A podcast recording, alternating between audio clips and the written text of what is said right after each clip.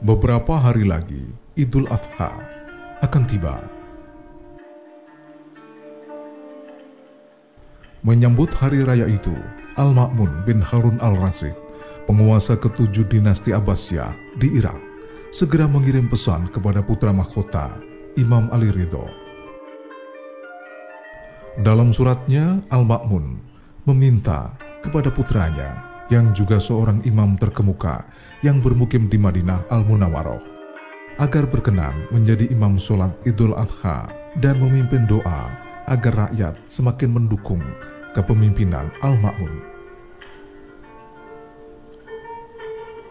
Sang putra mahkota bernama Abu Al-Hasan Al-Ali Ridho bin Musa Al-Khazim bin Ja'far Al-Sodiq bin Muhammad Al-Bakir bin Ali Zain Al-Abidin. Ia adalah putra pasangan suami istri Musa Al-Qasim dan seorang perempuan asal Nubia, Mesir Selatan. Ia lahir di Madinah pada hari Kamis 11 Dhul Khodah 148 Hijriah atau 29 Desember 765 Masehi. Karena ketenaran namanya, pada tahun 202 Hijriah atau 817 Masehi, Al-Ma'mun menikahkan Al-Ali Ridho dengan seorang putri dan mengangkatnya sebagai putra mahkota.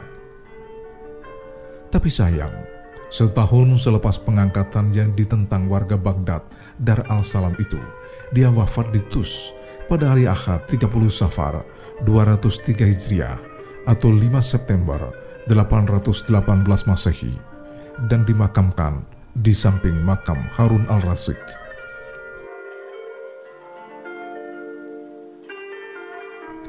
Menerima permintaan seperti itu, sang imam meminta maaf karena tak kuasa memenuhi permintaan ayahnya.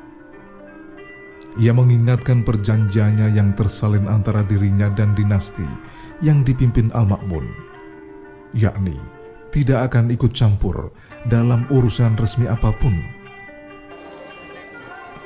Tapi Al-Ma'mun tetap memaksa agar sang imam datang ke Baghdad Dar al-Salam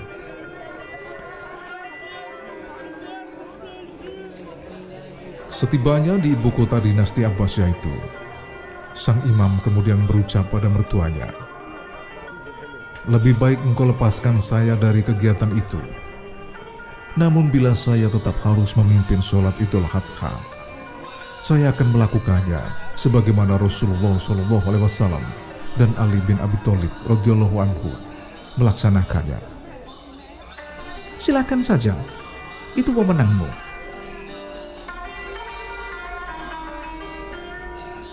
Hari berikutnya, pada saat pagi buta, sang imam berwudu, mengenakan serban putih yang salah satu ujungnya berada di dadanya dan yang lain di pundaknya.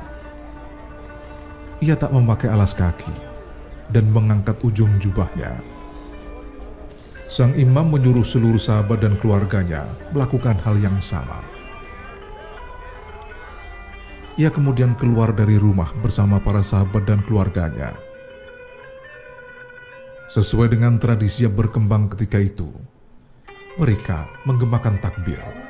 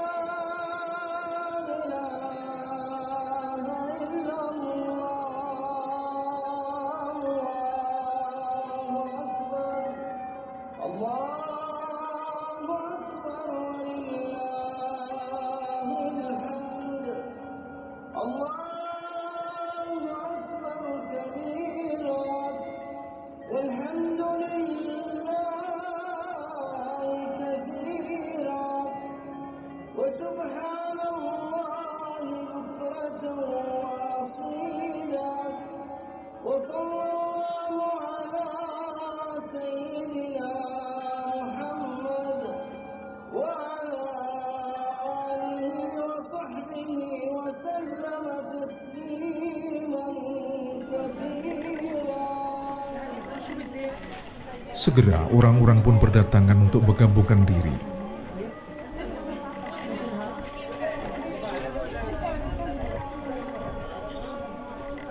Setelah bertolak menuju tempat sholat, sang imam kemudian berdiri sejenak di depan pintu rumahnya, menggemakan takbir dengan suara lantang.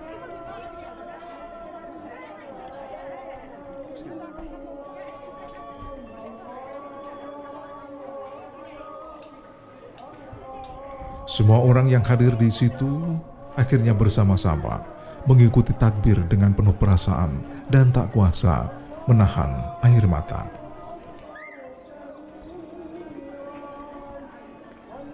Sementara itu, pasukan dan para perwira yang mengenakan seragam dengan sepatu boot dan menunggang kuda mengira sang imam yang kala itu diangkat sebagai putra mahkota akan mengikuti protokol seperti mereka.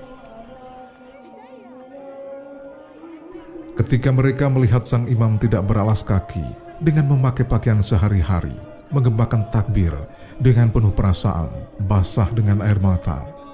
Tanpa ragu-ragu, mereka pun turun dari kuda, melepas sepatu mereka, dan bergabung dengan rombongan sang imam.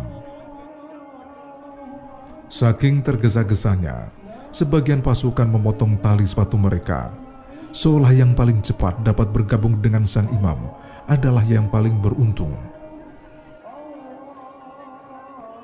Tak butuh waktu lama, kabar bahwa kota Marv diliputi tangisan, ratapan, dan keharuan menyebar ke seluruh masyarakat.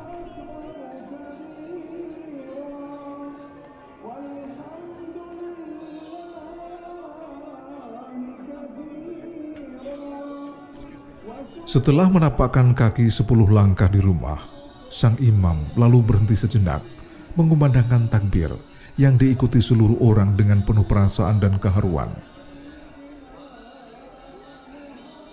Kegembiraan, wujud dari harapan dan realitas, memicu perasaan, membuat mereka begitu bersemangat, sehingga segala simbol materi dan keagungan palsu yang ditanamkan pihak penguasa sirna dari hadapan dan ingatan mereka. Rombongan itu akhirnya segera bergerak menuju tempat sholat dengan penuh semangat.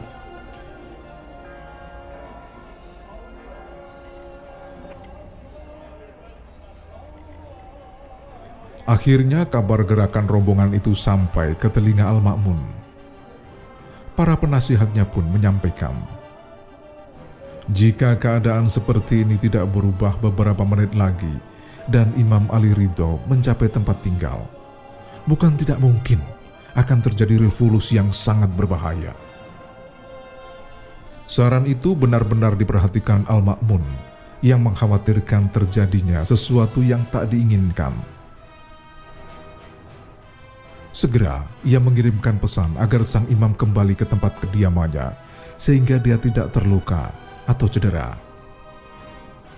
Menerima pesan ayahnya, sang imam akhirnya meminta sepatu dan jubahnya lalu kemudian mendatangi Al-Ma'mun dan mengatakan,